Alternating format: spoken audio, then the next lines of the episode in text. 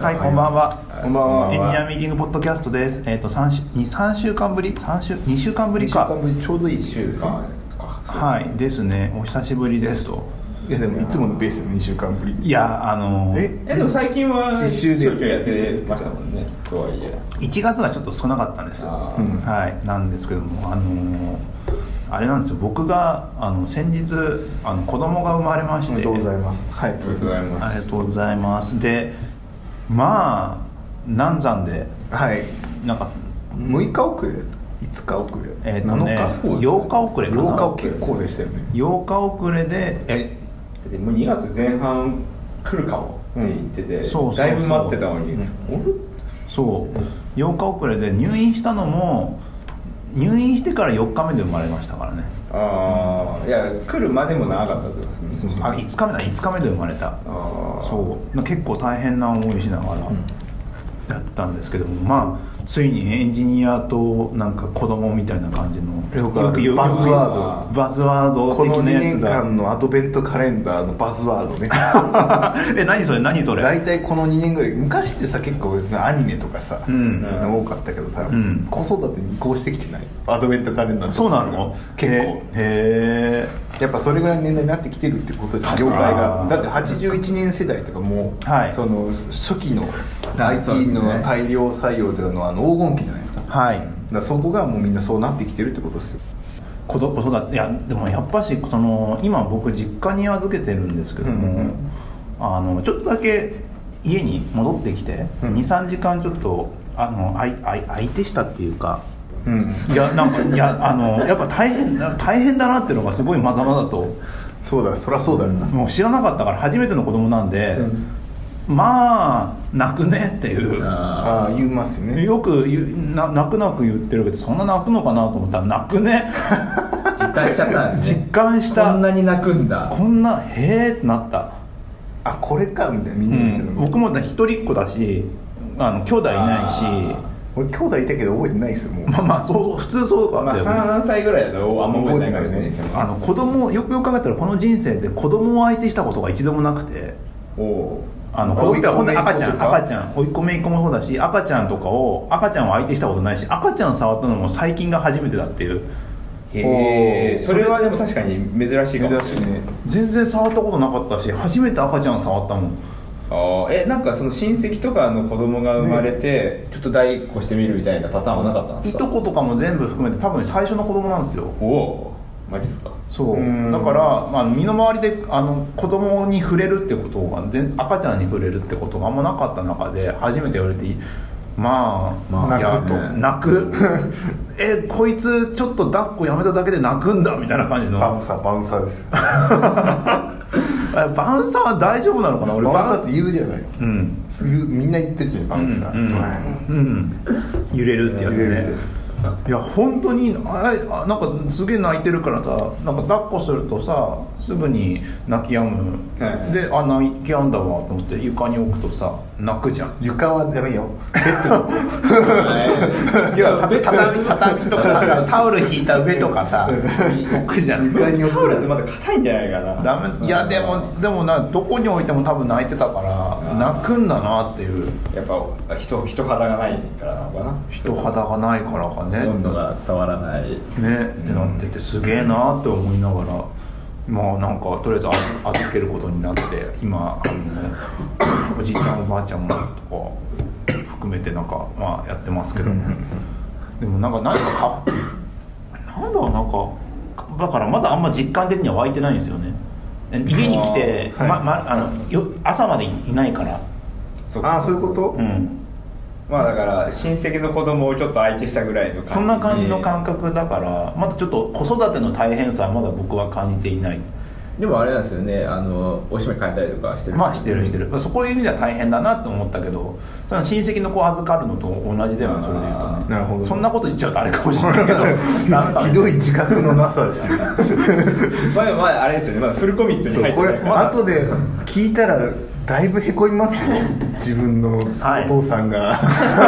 実こ感れかないら生まれてわかるこれ残りますからインターネットはずっで多分やっていく多分ねもう自覚はあるからとお父さんでも確かに自覚ない言うてたみたいいなやいや生まれたいやでも分かるよだってさあの写真とかあ写真アプリを、まあ、ちゃんと用意しなきゃってことで、はいはいあのみ見て見てね見てねあークックパはいッドでしたっけえっ、とねどこミだクシーミクシーかあれは見てねとをなんだっけ使ってクックパッみドもあるよねと思ったらえらい便利だねあれねああなんか捉えてる感じだってあれあるじゃんソフトバンクのさこういうなんだっけフォトフレームとかあったじゃない、はいはいあのもう自動的に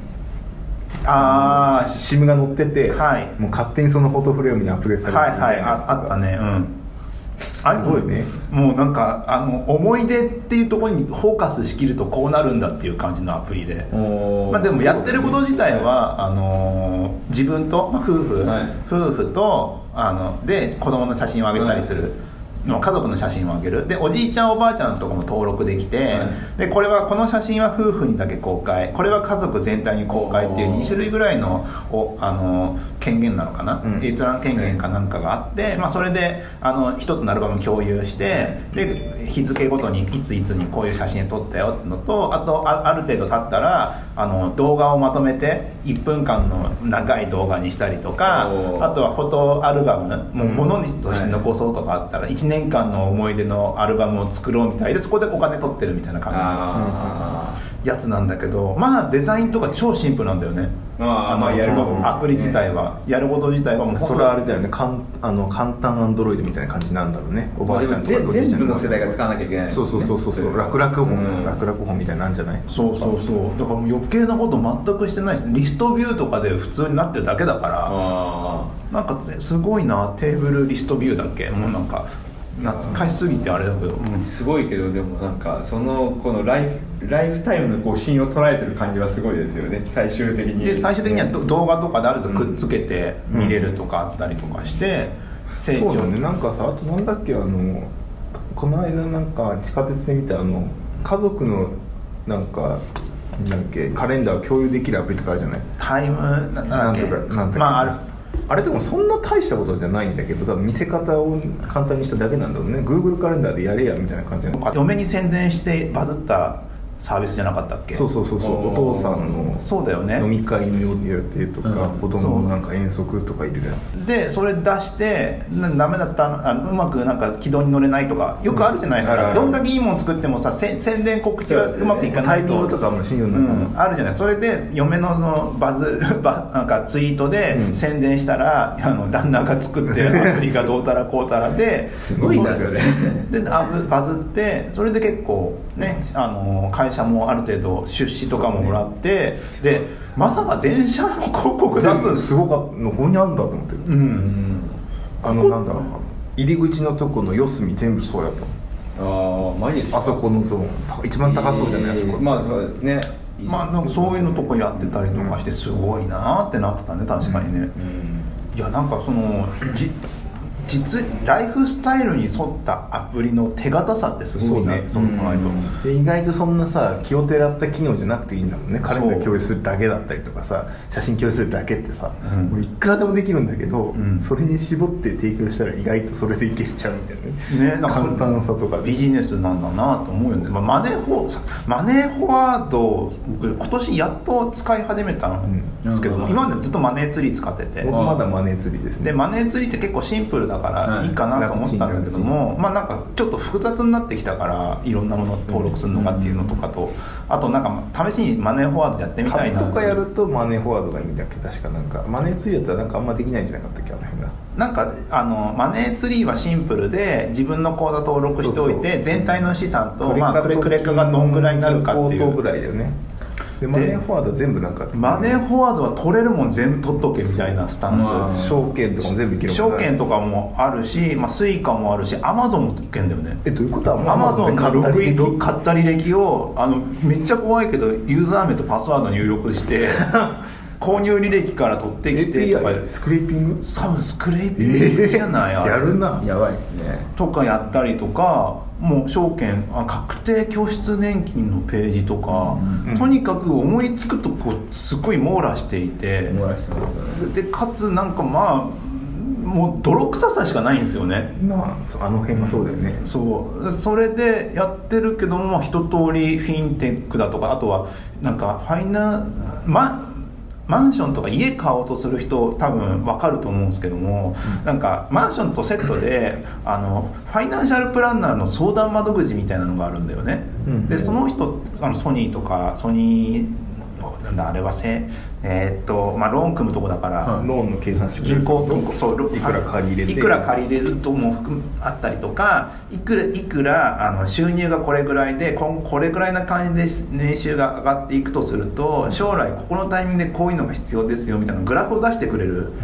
んあの出す人たちがいるんですよ、ファイナンシャルプランナーみたいな人がその人がやってるような資料をリアルタイムで出してくれるえあアプリがサービスアプリがサービスとしてあーそれそれマネーフォワードはマネーフォワードあすごいねそれ有料の機能なんだけども、なんかまあ細かく言うと多分あのそのそどっかファイナンシャルプランナーが持っているツールとかの方があ細かいの出るかもしれないけどもざっくりとは出ててあなたは40歳50歳の時にはこんだけの収入があって子供がこんだけ生まれると子供こんだけかかるからねとかのやつで、うん収うんふ負債と収支とか出すやつとか機能とかあったりして、へなんかなんかね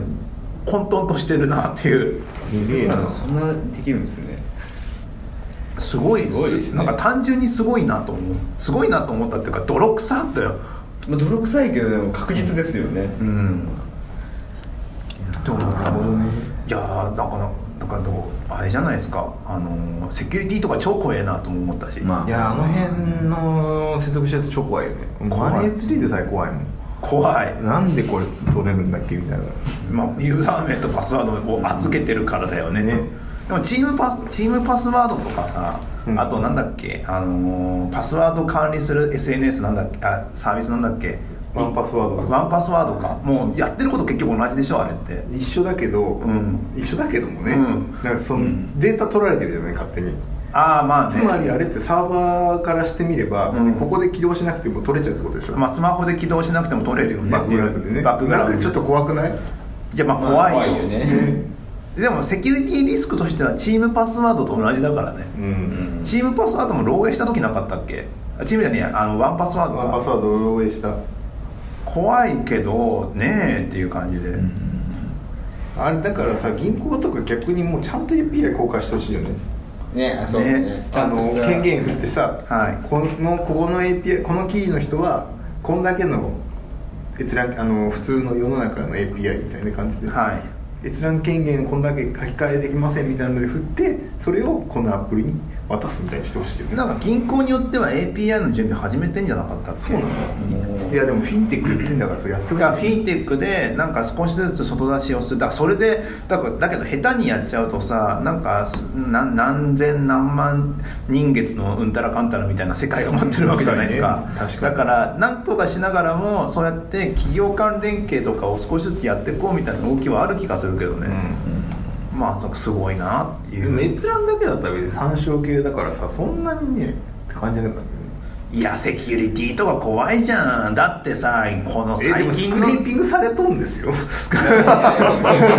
果一緒だよね結果一緒やんみたいないやそうだけど怖いよ用意しておくかしていかないかっていう話なんだけそどうだけどさもうそういう類のセキュリティでもセキュリティってなんだってなってくるねそうなると、で絶対ダメじゃんパスワードを預けちゃう預けちゃダメね預けちゃダメじゃんだけどやっぱやってくるうん不便だからやるよねっていう感じの、ねそう便利だったら正義になっちゃいますからね海外ないよね逆あでもチンパあワンパスワードはあるか、うんだから、まあ、なくはないんだけども普通普通の常識で考えると絶対やんないじゃん、いやでも普遍的な欲求だと思いますよでもそれもあー言ってもだから結局だあれや多分一番最初こうパスワード書いといて貼っとっちゃったら危ないでしょみたいなとこから多分始まるんですよね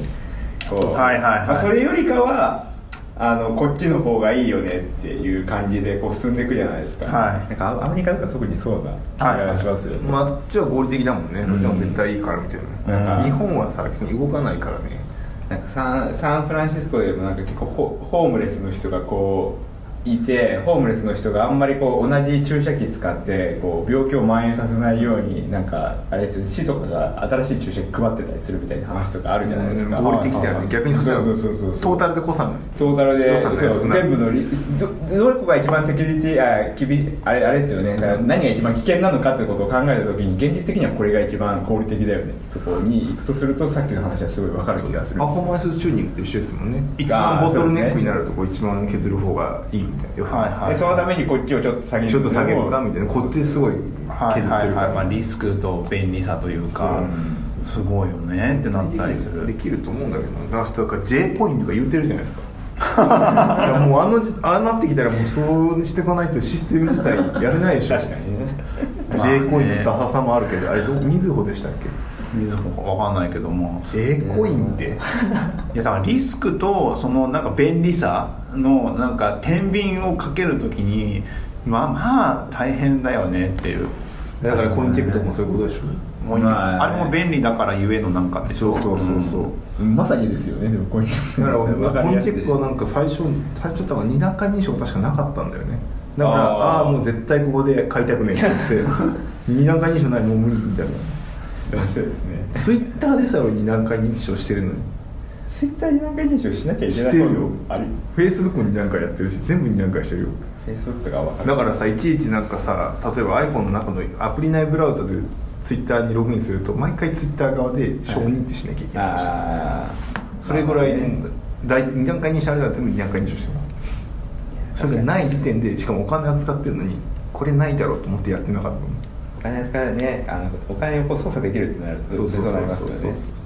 なんかねリスクリスクの捉え方とかさなんかもうあのせせめて自分でリスクを操作できるようにはしたいじゃないですか、そうねまあ、それはパスワード預けるのはそうね嫌だけど嫌だけど、うまあそれでも便利だから預けるよみたいな感じになってるし裏では実はなんかすごいの取ってるかもしれないじゃないですかもしかして。そうですよでも多くの人はそのリスクを自分の中で制御したいっていうリスクはなんかこう自分の手元にある誰かにこう制御してもらいたいっていう欲求もあるんじゃないですかああ誰かに制御ねそうそうまあそれもあるけどさ難しいね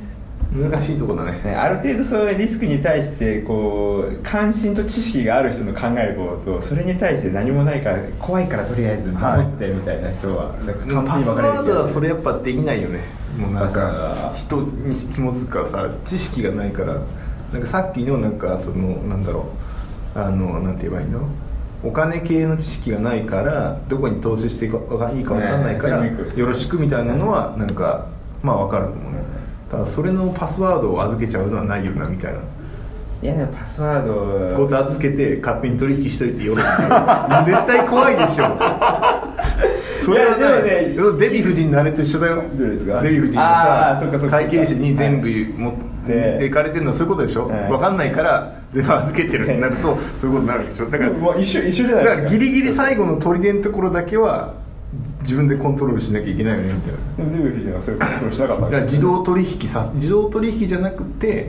どこの銘柄買っていいよって情報をくれるとこまでにとどめるのがリスクコントロールだよね本当本に当はただ全部預けちゃうとやっぱり怖いよね信頼しちなゃんうであんなじさ預けるとさみんないい感じでさ取られちゃうんだろうね毎度毎度あるよね毎度あるよねあれ何なんだろうね絶対つか分かるじゃんっていうわかる逆に分かるじゃんって思うもんだってそれそれみんなやってんだったらさ会社の会計とかさ経理とかやってる人が さいくらでもさごまかし放題だからさ多分全員の力があると思ういやでもさ結局そのなんだっけ役所とかもさ結構横領されてるじゃないそうめっちゃしっかりしてそうなのにあんなシステムねカチカチでなんでこんな横領できちゃうのかってのが謎じゃないなんかいつの間にかどっかに貢いでたりとかしてる人いるもあのんなんだねっけアニータアニータずっと昔の話だ青森かねどっかだっけ住宅とかもあったりとかあと滋賀県もさなんかふてぶてしいやついたいたじゃないまあい横たね領しないと死んでましたって、そんなカジュアルに横領ってできるんだっけって思ってびっくりすするごいいよねあれねなんかそのち0歳中傷とかで、まあ、誰かが持って逃げるのまあちょいちょいあるけど、うんこれ役所だよみたいな、まあ結構ねもうなんでそれでできちゃうのっていう、ねどういう仕組みになっとんのみたいななんかすごいすごいですねお金預けるのってでも関東ベースでしっかりしてるから多分そこなんでしょうねだからそそこを超えちゃうともうあとはもう自由だからもうよくわからんよねなんかもうこれからさなんか伸びてくる市場としてさセキュリティって言われてるじゃないですか、うんセキュリティ今ね今、まあ、徳丸 IoT, 先生がずっと言ってますもんね IoT がねのがあったりとかもしてもうセキ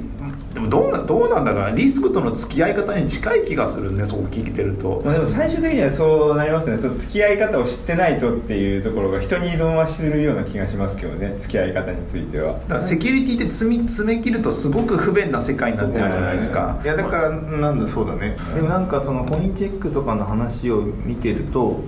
そのなんだっけ日本って逆にその守られ法律で守られすぎててあのざるっていうああのー自己責任で自分で身を守ろうとしないからそれをなんか仕組みとかなんか法律とかに委ねちゃうからうん安全だろうみたいなのってそれでなんか食らってるのが多いらしいそれでも治安の良さじゃないですか治安の良さもあるんだけどの反面ってことですよだからおもてなしが裏目に出てるのよあーおもてなしでおもてなしの心でその消費者がなんかあの不幸にならないようにガチガチで法律で縛った結果自己防衛機能がすごい落ちてるからし新手のなんかにすぐ食らっちゃうみたいなのを言ってたへねー法律の穴くぐられても一発ってことそうそうだからヨーロッパとか意外となんか結構あんまり信用しないから、はい最終的に自分の自己防衛もあるしそこが効くのもあるしまあ、なんかあってもまあ自分が悪かったと思うんだけど日本は逆で仕組みが悪いとか言い出すんだよねあー法律とかで会社が悪いとかさそうですねだからコインチェックのところにみんなバーって行ったりとかするじゃないスイスとか最たる例ですよねそれで言とそうそうそう自己防衛のだからしょうがないかみたいなのがっていうのを聞いたそのコインチェックの時にあだから守られすぎててその自分そうな気がするそうそう自分自己自己防衛聞いてなくてでその状況に陥ったら今度自分が騙されて悪いんだけどそれを他人のせいにするっていうか周りのせいにしちゃうあーと仕さ組みが守っ悪いてくれなかった仕組みとかー環境がそうそのルールを守ってない会社が悪いっていうか、うんいやお前も自己防衛コインチェックおかしいなと思ってそこにお金を入れないっていうのを防衛できたのにそれを棚上げにしちゃうっていうのが日本人のなんかなんナショナリズムじゃねえなんて言えばいいのその傾向って言ってた、まあ、まあ、かん考え方ですね考えだか方らのベースが電車がちょっと遅れたらさすぐ社長さんに切れるとかさ、いやもっと10分前に家出とけばいいやないって話じゃない、うんそういうことができなくなっちゃってる話を変えていいですかうんはいね こういう感じちょっと長かったねはいえっ、とえっとですね後藤さんが来週また海外に海外にめっちゃマイル貯まるじゃないですかこの1年でまあ確かに去年さ去年もうすげえだって去海年外4月からあれだよねアメリカサンフランシスコ3月ぐらい3月3月だっけ3月だからさん、えーと、3月の終わり末からだから末からあちょうでど何回か日本も帰ってきてるしでベガス行ってるしもう完全にマイルの話でしょそれだ から今回今回は今回は何用ですか今回はカンファレンス用ですねカンファレンスのストリーミングフォーラムっていうカンファ去レンス年も行ったやついやー去年は行ってないそこはあのロンドンなんで、はい去年はアメリカの中なだけなんですよはいはいはいだからは初めてのやつえ違うこの1年でどんだけ海外行ほらったのまたマイルの話になってくるでし ょいやいや単純に単純にもう多分グアムぐらい行けますよね全然グアムはねそう余裕ねで行けますマイルだマイルの話 何の話してんだあれきょ去年結局どんぐらい行ったんですか海外今回去年ですかあ1年間でこの子最近相で当飛んでると思うサンフランシスコで、まあ、半年間住みながら半も年間住んでその三中四ででラスベガス行ってラスベガス行ってラスベガスがなんだっけなんだっけえっ、とラスベガス動画のの NAB 賞はいそう行っに行っててであそこも行きましたねシアトル行きましたシアトルシあアあト言ルってたねシアトルそうそれはなんなんだなんか Google のワイドバインっていう DRM のはい技術の、えっと試験とはいそはいの講習を受けに行ってはい4日間かな、はいその時は行って、シアトル行ったでしょあはとはコロラド行きましたねいコロラドでな何でデンバーに行ってそれは MPEG ダッシュの、あのーフォーラムイベントああはい行ってでまあでもそんあでもそんぐらいだけですでもね結構な量結構な量だよねまあまあまあ結構な量ですよねすっかり動画カンファ動画系のところは結構一通り抑えてる感じになってるってことすげえな、まあでもそうでしょうね、うーんその分野問わずこう一通り抑える感じにはなりますね、はいはいはいそうそでう次行くところが、えっとがヨーロッパのロンドンののストリーミングが OTT ですねオーバーザトップ、はいそのインターネットとかのこうやつでまあ動画配信してるサはいービスたちが、はいまあ、次の OTT のサービス作るにはどうすればいいのかっていうはいはいのはが、えっと、メインのトピックいえー次の次のだからまあ新しい世代の話とかはするんですよね例えばなんかいたまにしてるそのコーデックじゃあこれからどうなっていくのみたいなはい話とかを、そのそこに関わってる技術者が喋ったりとか、へー作定じゃなくてなんかそれぞれ喋る感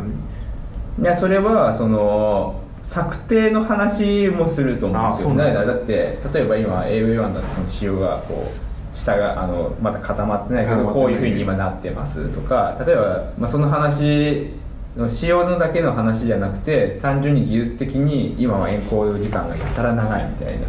10分の映像でも15時間かかるんですよみたいな話をこう上がってる中で。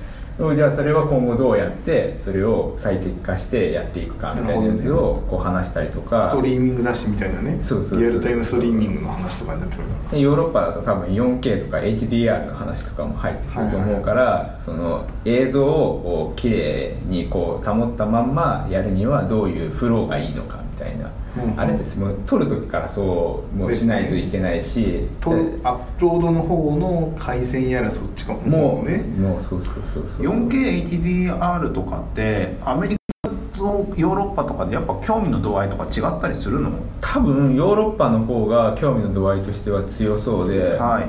でアメリカはどっちかっていうとその配信できることの方に重要視してるから、はい映像が綺麗なことよりも、はいまあ配信がとにかくできることっていうそのほうリーチする方に多分力入れてると思まう、あ土地も広いし土地も広いし、はいでヨーロッパが多分その、まあ、4K じゃなくてもとにかくそのクオリティってところにこう注力するのはやっぱはりいスポーツ、サッカーねああはいはいそれは誰いと話したんだかな言ってたんだよなそっかそっかなんか結局 4K とかあそうだギルドの話だそのさ 4K よりもあの 60fps の方が欲しくないみたいな話をして、うんなんかスポーツとかも意外と 4K ぐらいでも頭落ちな気がしてて 4K とか 1K でも結構綺麗だしなんかそれなりにね、はで何がさらにいくとよやっぱフレームレート上がるとサッカーとか急にヌルヌル動き出しちゃうのよそうそうそうあれすごいすごいよねあっちの方なんか増やしてほしいとか言ってたのよでなんか多分その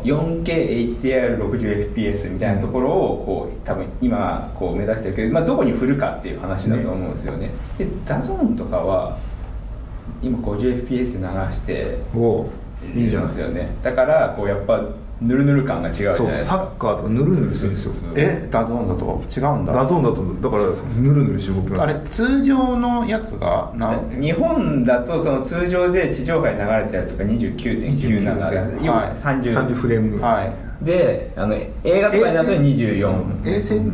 CS とかだとちょっと早いやつもなんかあったような気がするんだよなそうですね、 FPS を売りにしてるのって聞いたことないもんないでしゲょゲームだったら普通に当たり前にそうでなんかも意外と60だからそスポーツ結局4この間 4K8K の話したじゃんここで,、はいで 8K いらないなと思って、うん 4K ぐらいやっぱもう限界くるんじゃない人間の目ってでなそんっかからでも調査的にはその 4K じゃなくて 2K のまんま HDR で色味を深くしたそ方うねがダイナミックレンジ深い方がいいよねっていうのもあるよねへえいいよ SL 話数とかも出はてもうるんですよ多分ねうんそう 4K も頭持ちだと思うんだよなはいはいはいあとはその中で情報量を増やすっていうピクセル数がもう固定だけどフレームレート上げるかダイナミックレンジだ大きくするまあ、結局結局容量はこう増えるからどっちにしてもやっぱコーデックが必要だからやっぱその話は必須ですねってなっちゃうと思うんですよはいはいはいはいまあそういう話とかの最新がなんかまがあったりとか、まあ、あとその傾向的には AI の話がすごあくへえあー最近のテレビ普通に AI 入ってるよね AI 入れてますって売り出してるよねなんだっけなんか AI がゲームを作るみたいななんかテレビあるよね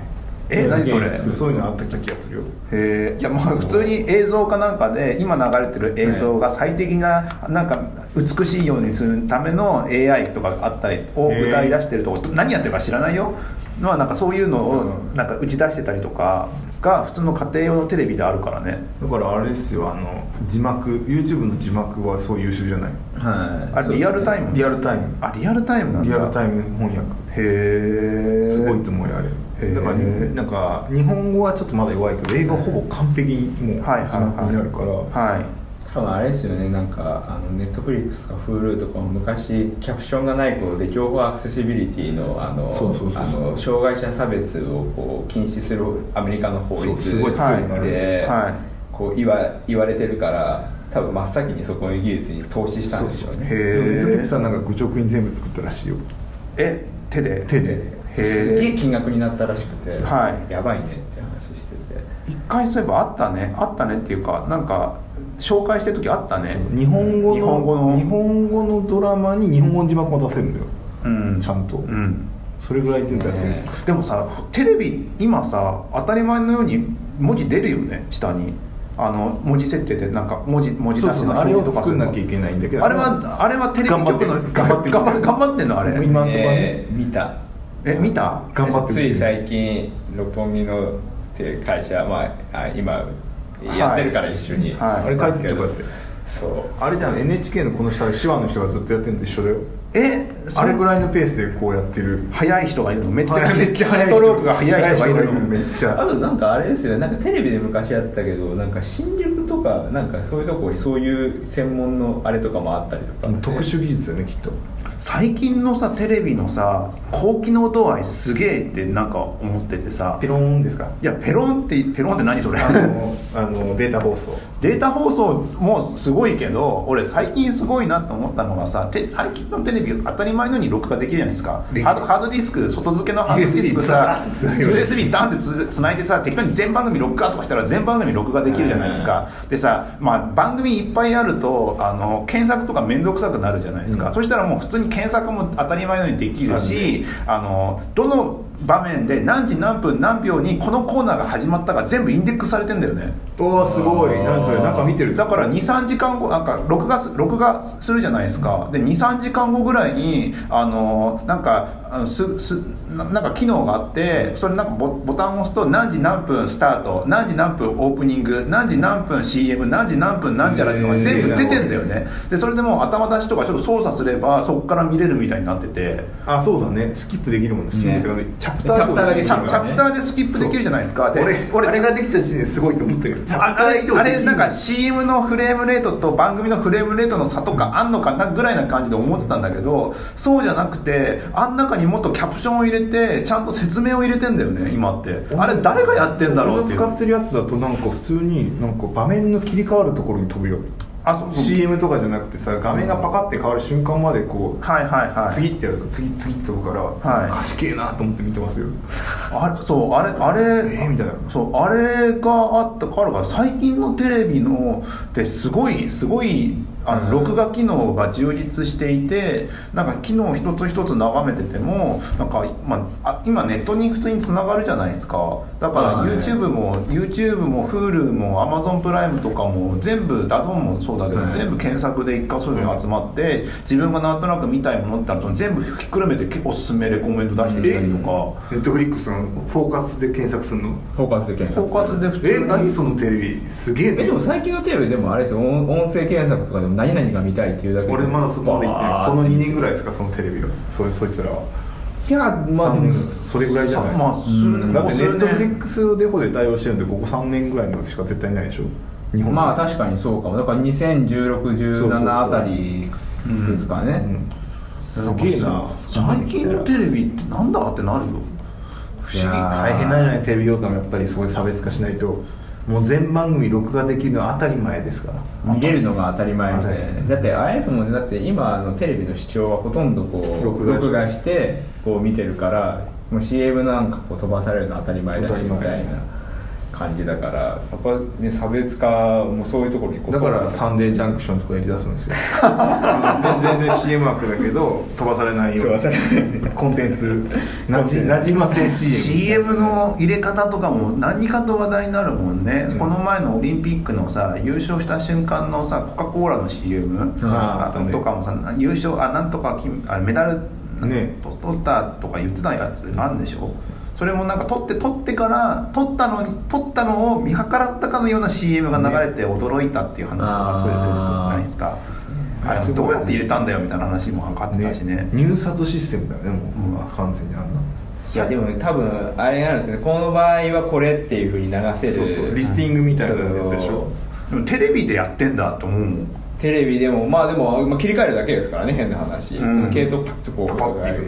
でもそれをやるやつがいるってことでしょ、うん判断してカットだからこっちみたいな、はい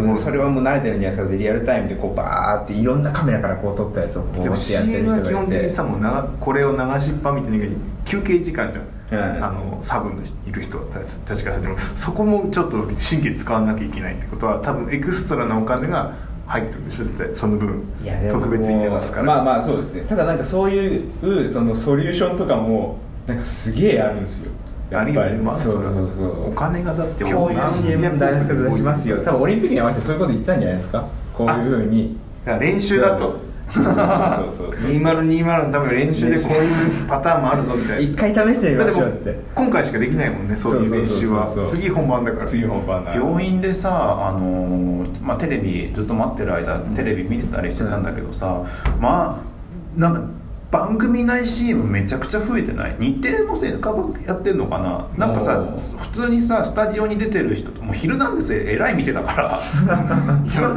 昼見ないから分かんないもうなんかスタジオのまあ中、そうだよねさ出演者が普通にさもう昔さなんかスタジオの中でさワイドショーの中でなんかソフランかななんか洗剤の CM あーあるかっあて、るね今あれの現代版普通にあるでしょあそうなのうんどういうことですかだから普通に出演者がなんか普通にその紹介 CM、はいリアルのそのあああるあるあるあるあでも「王様のブランチ」なんてほぼそうじゃないあれあほぼ全部 CM でしょあれあー確かに 中身全部ああ内容なんもないじゃんあれ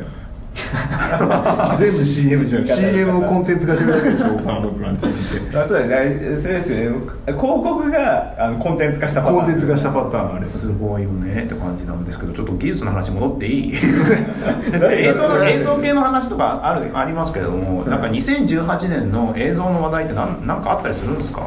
でもね今今の傾向で言ったらでもあれじゃないですかその A- AI じゃないですか AI, AI なんだ AI, AI じゃないですかね動画 AI をどういうとこで使うみたいな話とかあったりするの例えばすごいわめちゃくちゃ分かりやすいやつだとそのなんか映像一人一つ一つこう人がチェックしてたやつをあこれはなんかこういうその見せちゃいけないものが入ってるとか CM とかでもこれはなんですかねここのそのプラットフォームに流すやつだけどそれはこう競合の CM が入っててなるほどそれを取らなきゃいけないとか確かにそれはあるかもしれビないジネスじゃないですかサイマルでこうやることを前提にしてるんだとしたらそういうのを全部人がやってたら多分足りないじゃないですかはいはいはいだからそういうその映像の中身を実際にこう判別してそれをフローとしてもう自動的に載せるみたいな仕組みを作るための起点とかだったりとかするやつが一番なるほどねわかテりやすいレビの映像って今見てるとさあのロケロケ番組が随分増えたけどさ、あの後ろの人とか顔出しちゃいけなかったりするじゃんああそうですねああいうのとかもぼかしたりとかさ自販機とか文字があったらさぼかしたりとか提供が出てる間ペプシ提供だけほらはまずいみたいな変な そう変なとこ文字があるところはさわざわざぼかしたりとかうん面倒くさいこといろいろやってるじゃん、ああいうのとかも、やってまあすねあいうのを AI で隠すってさすごいなんて言うんだろうなんかすごいアナログなところをすごいことで解決をしている感じがあるけどもなんか未来っぽくないよね未来っぽくない でもまあでもそれが一番、ねね地味に効くじゃないです地味にか、効くねそうじ人件費も削減できるしでもさっきのコーデックの話とかと絡めると既存のコーデックだけど例えば1フレームずつその人工知能で解析をしてでこれが一番いいパラメーターとして圧縮できるんじゃないみたいなその1フレーム1フレームを圧縮することなんて人間にやろうと思ったらなかなかできないじゃないですか、はいそれをその機械にこう任せてしまえばあここであじゃあこれはその前後の関係から多分ここはこういうパラメーターで圧縮した方がいいみたいなやつを1フレーム1フレームできるんだとするとものすごく圧縮できるみたいな、はいはいはい使い方とかもありますよねなんかデジタルリマスターみたいな感じのまあまあでもそれのあれですよねえっと軽量版そうそうそ うそうそうあでもなんかそれはいけるかもしれないよねなんか昔の映像のさフィルムのこの傷取るとかそのありそうじゃないあるあるってあるっていうかさまあアナログとデデジタルだデったらジタルそういうことですよねまあ今今の話はデジタルとデジタルの話だけど確かに圧縮とかもそうだけどさこの番組はこういうふうなパラメーターでやった方がいいっていう専門の人専門の人なのかなんかいるよねそういいうやいいますねまあそれをモデル化しちゃおうっていうことだねそうそうそうそうただまあ専門の人はいるけどでもその人が例えば分かるとしても、うんその一個一個こうフレーム見ていくってフレームってだってさっきの話だとまあ30フレームあるわけじゃないですか1秒間にいやわかんないよそのさしょ職人さんからすればさあのさその全部の番組を見た結果さ、これはこのパラメータ一番いいんだよが意外とうまくいく可能性もあるからねまあまあまあまあね、そういう職人もいるかもしれないでも職人それはさ重要なそういうコンテンツの時だけすればいいじゃないだから全,、まあね全部流すそのたくさんのチャンネルのそんなはい大したことないテレビショッピングみたいなのもあるんだったらそれは、うん、人工知に任せた方がいいよ任せねた方はがいいし、っていうのがまあ思うじゃないですかでもけ結局でもその最終的にその良かったっていうのってその主観指標なんですよねはいはいはいはいだから綺麗かどうかってその見た目にこう変わらないかみたいなところもこうあるからだからどうしてもなんかそそこも評価する仕組みも必要だからそこもやっぱなんか割と AI をこう使った方がいいみたいな話はありますよね、それリフだけじゃ判断できないからみたいなとことかも最近だと多いですよねへえ、やっぱニーズがあるんだねその映像とかのところとかでまあ、ややりたいことはすごくたくさんあるのにものすごくこうコンテンツは増える一方じゃないですか、ね、はいそうだねコンテンツはどんどん機械が作るから増える増え機械っていうかいっぱい増えるけどそういう職人は多分あんま増えないからだったら仕組み化しないと仕組み化しないといけないとなんかねかすごい合理的だねなんか AI とか言って未来がなんかあるのかと思ったら意外と 今人の手でやっているどうしようもない問題に対してのか解決策を出すっていう超リアルなそれはするあそうそうそううんそれはやりがいあるわなみたいな感じすごいなって感じですはいそうだねねえなんか目当てのプレゼントとかあったりするんですか目当てのイベントとかこれまあ、イベントっていうか、まあ、それがそのストリーミングフォーラム自体が、まはあ、い目はい当ては目当てなんですけどなんかその中でこれ聞きに行こうみたいなのとかあったりするんですかでもまあその AI の話はすごいたくさん出てくるので IBM、Amazon もやってるし、はいはいはい出てくるのでそれの Amazon も実やってん情だをこうんう知りたいのと、まああとそのまあコーデックの話はコーデックの話で、まあ話してる人とも話したいからっていうのもあるんですけど、でも一番はその例えばさっき 4K の話だけでもそうですけど、なんかそのアメリカではそんなに熱が高くないんじゃないの。なんかはいアジア圏の方若干熱が高いんじゃないの、はいヨーロッパだとなんかこのくらいの熱量だよみたいなやつが、噂レベルでしか聞いてないようなあこのインターネット自体にそんな噂しか聞こえないえでも結局でもそうじゃないですかみんな見てないってこといや結構ない概念だよねウェブウェブ系の技術だとさだってな確かさそうかウェブ系の概念でさリアクトがさアジア圏ではどうだとかヨーロッパ圏ではどうだとか言わないじゃん 逆もあるのかだから日本の NHK がすごいのを作ってるらしいみたいなこととでも日本の NHK がすごいの作ってるらしいはアメリカでも NHK がやっぱその 4K とか 8K とかをガーンってこうなるほどねでそれのセッションも自分でこう喋ってるからまあそれが出てくるじゃないですかだからプレゼンスがもうすごくあってみたいななるほどねなんかそのぐなんかその地域性をこう何かする時ってやっぱインターネット上は苦手ですよねみんながなんか同じ場所にいるような気がするからそうなのかこんなんとかならないもんなの VR 空間とかいやーでもリアルなところだよねだってニーズがさ違うもん国によって、法律も違うしその動画コンテンツだと法律が違ってで結局そのコンテンツをプロバイドする方がここにはそのそのウィンドウを制限したいからコントロールしたいから出したくないみたいなことがあると結局地域性が生まれてくるから難しいなインターネットのそこは遮断されるんですよねなるほどなだってアメリカの「ワンピースとかさサンジがさタバコ吸ってるところがさチュッパチャップスかなんかになって るでしょタバコ吸っちゃいけないからみたいあなタバコ広告だからか広告になっちゃうからとかさそういうのとかさそれは確かにそれは確かに独自性あるねアニメと気かづをそかのねえよそんなの アニメとかをそのまま持っていくわけにはいかない表現とかもあっだたからりす人る工知能でタバコのシーンだけカットするみたいなこカットとしてあれやろうだってあれがなくなっちゃうじゃんそこのシーンがなくなっちタゃうバからコ吸ってるシーンだけだからタバコだを全部チッポチャップに変える方が全然現実的だよえタバコをだからこうあのいねこう作画をしてくれるやつがあればいいかもしれないけど、えーそれこそ人工知能でいけるかもしれない、えーあスモーキーさんとかどうすんのあのどうすんだろうねめっちゃめっちゃモクモクしてるやんでもそれがなんかめっちゃ何回変わってるわたあめのわたとかに変わってるとかええー、すごいいなやだからそういうのとかあるんだよねきっともう国ごとにねこう良しとされてるだからね効率的にダメって言われてなくてもやってしまうとダメなやつあるじゃん確かにそう考えると日本ってコンテンツの中は緩いね緩いよめめちゃくちゃめっちゃ緩いね、うんなんか発ア想的メリカとかの方が厳しいもんねあコーンテンツの中に関関しては、ん全然まあそれで 1, 週間まあいまあ1週間ななんですけどあの飛んでる時間があるからあ実際はそんな長くいかない結構忙しい忙しい3日ぐらいってことまあそうですねそこに滞在するのは3日ぐらいでうーんでまあまた1週間で帰ってくる2週間で二週間あそっかロンドンだ BBC とかがあるかあるらからはいロンドンそこはでかい BBC はロンドンにないけどそうそうそう、まあアムステルダムですよね